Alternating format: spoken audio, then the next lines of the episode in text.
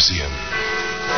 Here, in a grim stone structure on the Thames, which houses Scotland Yard, there's a warehouse of homicide. A very strange room where everyday objects, a woman's shoe, a tiny white box, a quilted robe, all are touched by murder.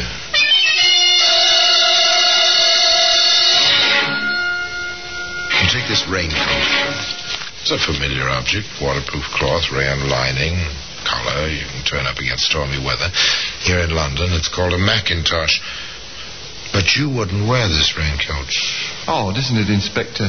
The way it was tucked around that poor woman? And partially burned, as if someone had tried to destroy the evidence. Well, it is evidence, sir. But against whom? I'm not sure yet. But this raincoat, Sergeant, this raincoat will hang someone. You can depend on it. Today, that raincoat can be seen in very special position in that very curious room in Scotland Yard, which is known as the Black Museum.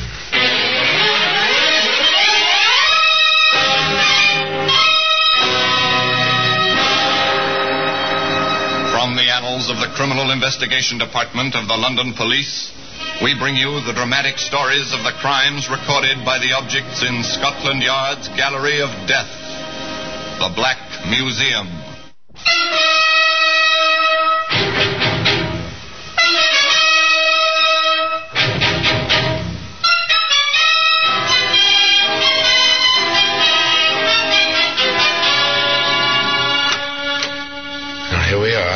The Black Museum, Scotland Yard's museum.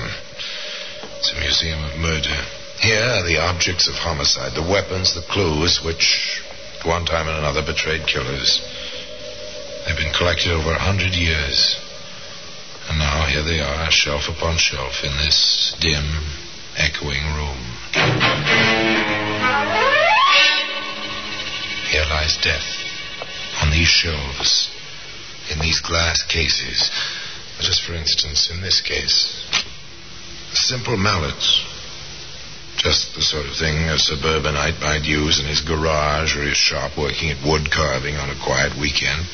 As a matter of fact, a suburbanite did use this mallet on a quiet weekend, but not for wood carving.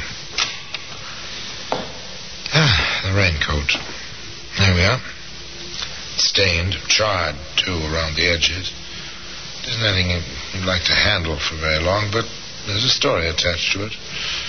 A story begins in the kind of place you immediately associate with absolute silence. No, not a graveyard, a, a chess club. it is silent, isn't it? And into this silence of concentration, there intruded London City Chess Club. Is Mr. Agard there? Uh, sorry, sir, I haven't seen him yet. This is the steward of the club. May I take a message? We're expecting him. I see. My name is Chamfer.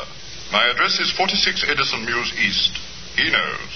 We've had some contact by way of Agard's insurance business. Yes, sir. And the message? I want to see him about a policy. Tell him it's rather urgent. I want him at my house tomorrow evening at 7.30 sharp. Very well, sir. I'll tell him as soon as he gets in. Uh, Mr. Agard, uh, sorry to disturb you, sir. Uh, just a moment, steward. Um, there. Now, your move. Uh, now, steward. A most important telephone message for you, sir. Came in about half an hour ago before you came in. Otherwise, I would never have disturbed you. From a Mr. Chamfer, sir. Chamfer. Strange name. Oh, oh, yes. Yes, perhaps I do know him. Uh, may I have the message, steward? That was all. That was all until the next evening. A little bit after seven o'clock on a streetcar, this quiet little insurance salesman, John Agard, said to the conductor of the streetcar, I, I beg your pardon. Does this car take me to Edison Mews East? I've never been out there before, you see. Um, I'm not. Yes, you're all right, mister. Take you about 20 minutes from here. Oh, thank you, thank you very much. I'll call it out for you if you like. Oh, yes, thank you again, thank you very much.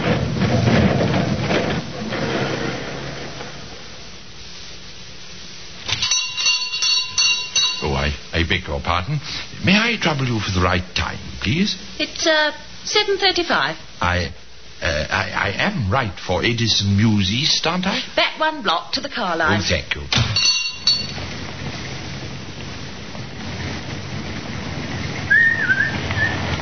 I, um, I, I beg your pardon, Constable. Yes, sir? I am looking for a Mr. Chamfer.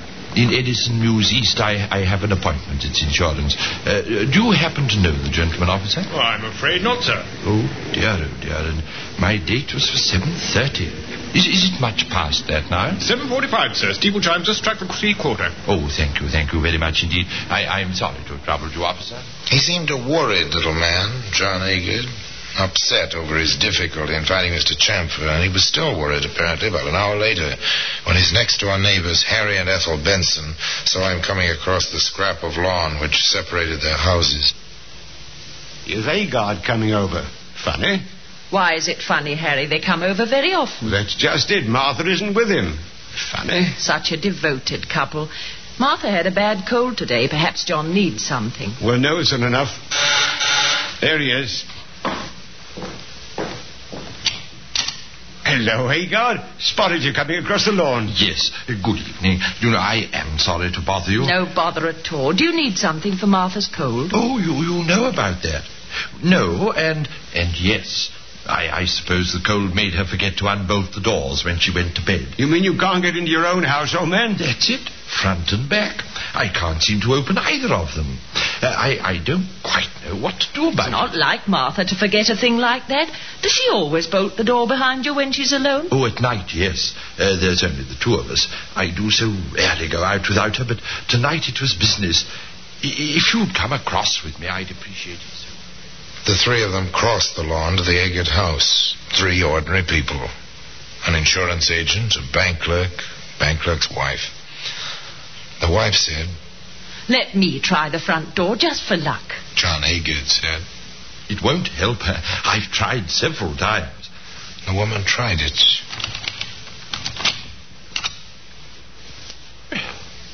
That's a bit strange. I sworn. it happens lots of times. The lock gets stuck. It's really open, and you think it's locked, and it just won't work. well, now, now you're here. W- Won't you stop in for a moment? What with Martha's cold and oh, all she'll like to see you. Come in, please. Well, just for a minute. Uh, Martha? Martha, dear? The Bensons are with me. Martha! Oh, oh my... Good Lord.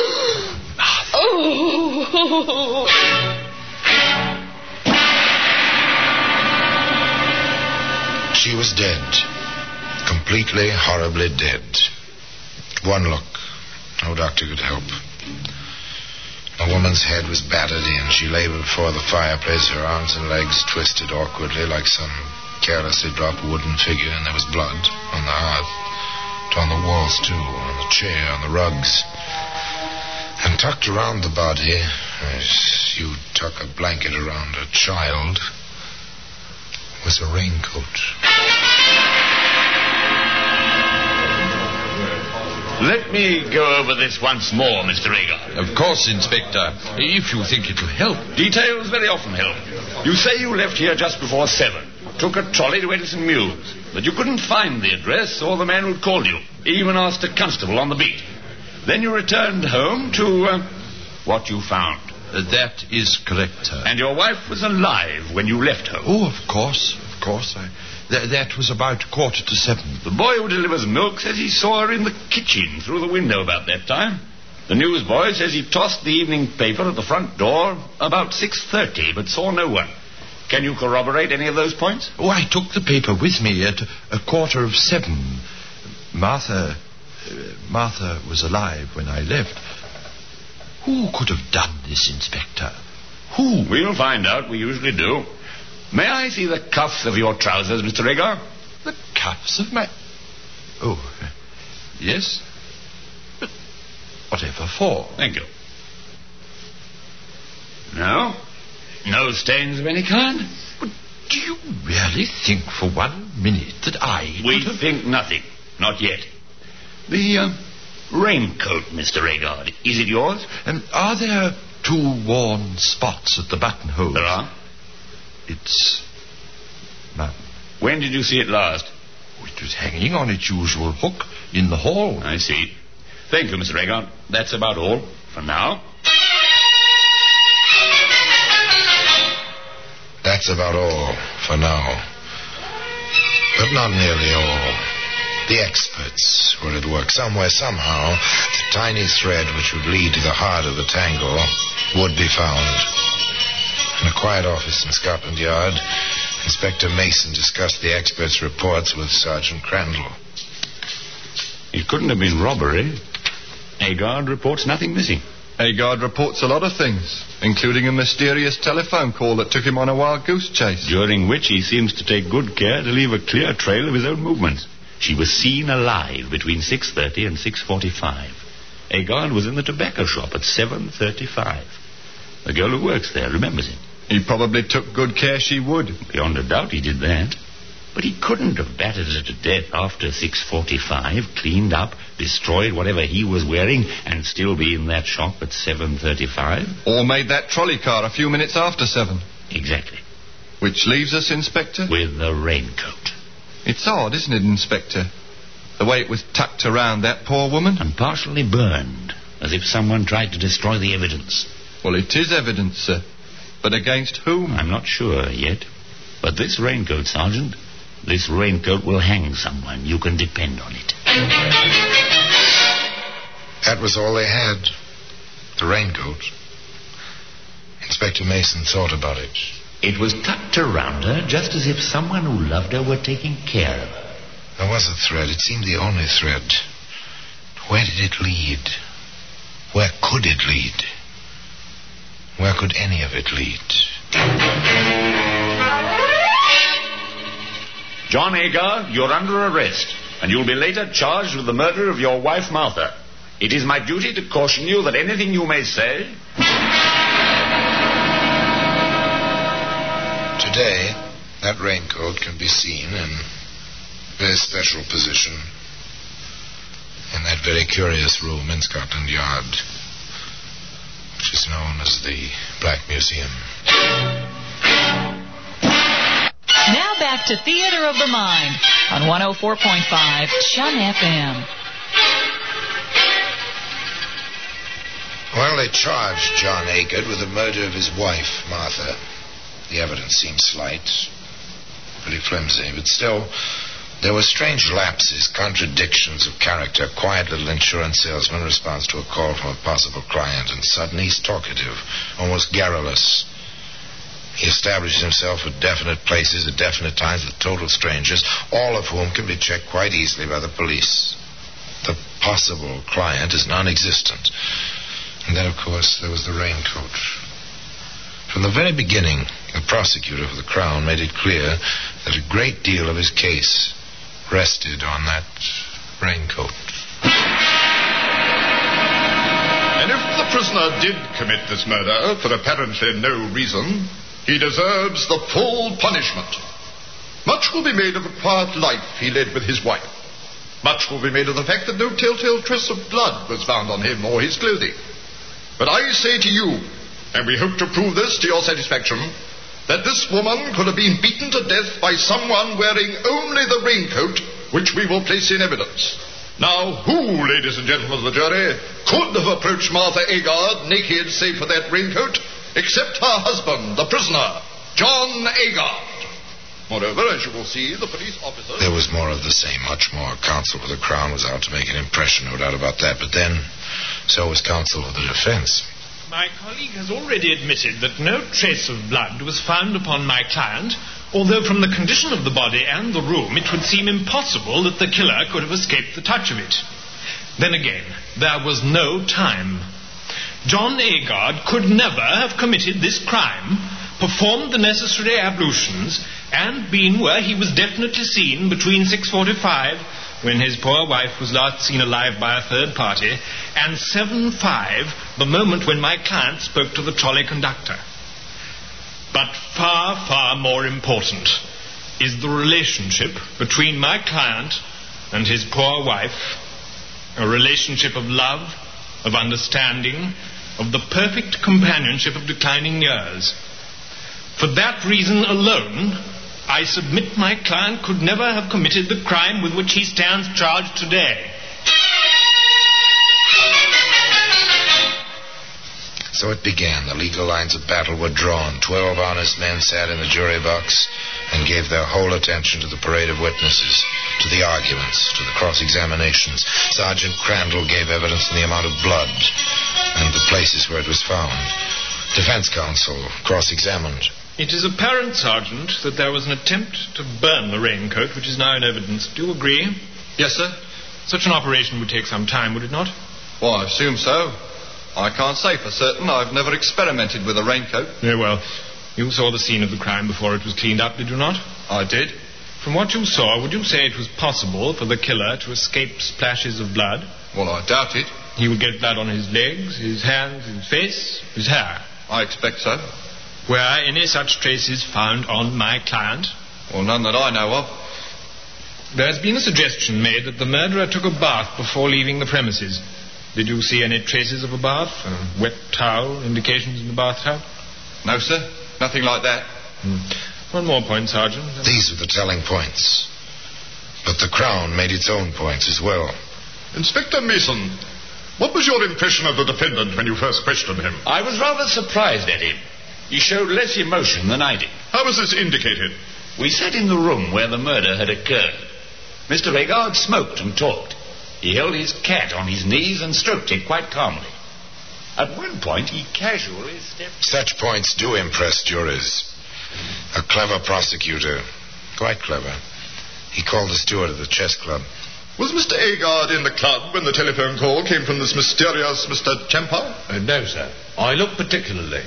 He was not there. Did you recognize this Chamfer's voice? I'd never heard it before. I haven't heard it since. Might it have been a disguised voice? It might. It sounded muffled. Very heavy, sort of. Thank you. Your witness. Steward, in your observations of Mr. Agard, have you ever seen him behave as a poor loser? No, sir, never.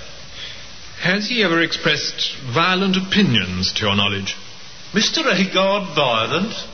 He's the quietest man I've ever known. Hmm. Did he ever mention his wife to you? Many times, sir. On what occasions? Usually about nine in the evening. He always worried about leaving her alone too late at night, sir. Very considerate of her he is, uh, was, sir. Thank you, that's all.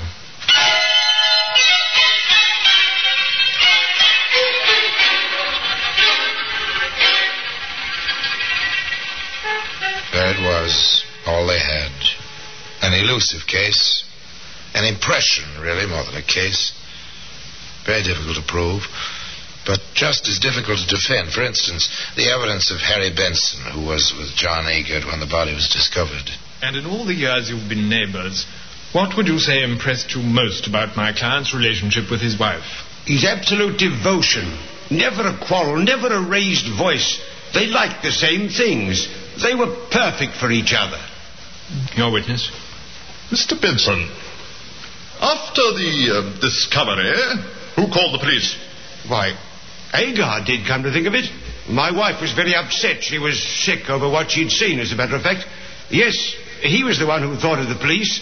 He used the telephone quite calmly. Quite calmly. Thank you, Mr. Benson.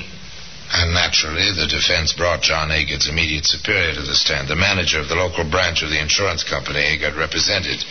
This man's testimony was double edged.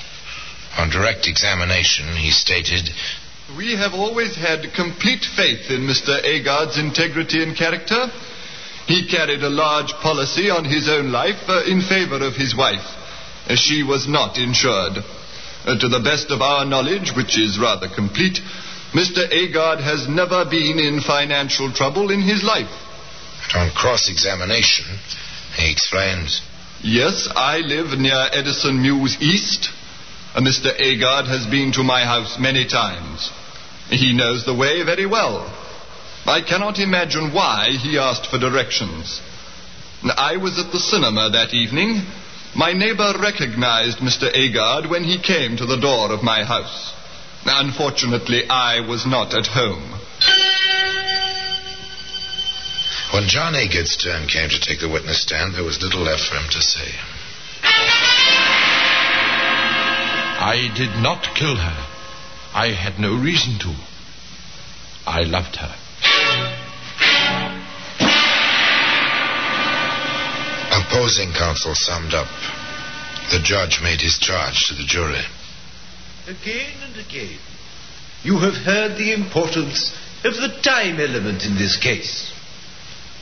Could this man, or any man, have committed this crime, removed all traces of it from his person, dressed and been at a trolley car line 20 minutes from his house, in the time between the moment the milk boy saw the victim alive and the moment the conductor saw the defendant on the trolley car. More, there is no evidence to connect the defendant directly with the crime. The case is entirely circumstantial. No motive has been established. I can only. They listened. The twelve honest men in the jury box.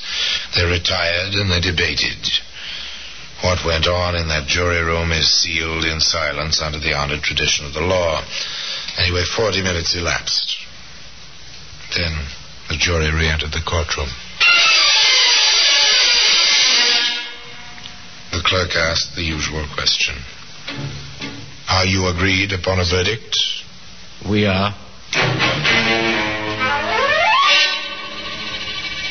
Do you find the prisoner guilty or not guilty? Guilty. Prisoner at the bar. Have you anything to say why you should not die according to the law? I am not guilty. I have nothing else to say.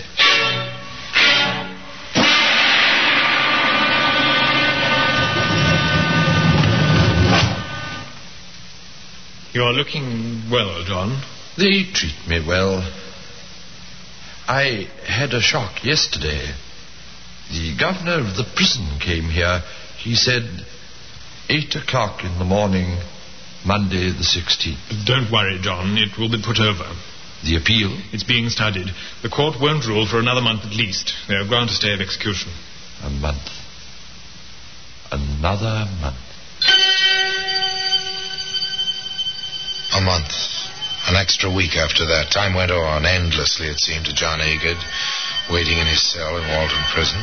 And at long last, they gave him his own clothes and took him before three judges of the Court of the Criminal Appeal. Handcuffed, he stood there between the bailiff and his own counsel. The voice of the judge seemed very far away. There is indeed reasonable doubt in this case. We believe there is eminent difficulty and doubt. The case against the appellant was not proved with the certainty necessary to a verdict of guilty. This appeal will be allowed. The prisoner will go free. Yes, he went free. But the raincoat, that famous raincoat, can still be found today in its place of very particular honor in that curious room known as the Black Museum.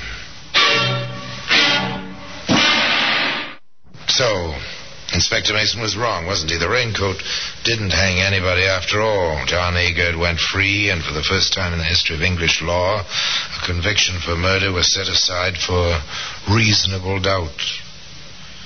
Now, what happened to John Agard? He lived out his life. Just two years after his release, he died. Some say of loneliness in Liverpool, a broken, weary old man.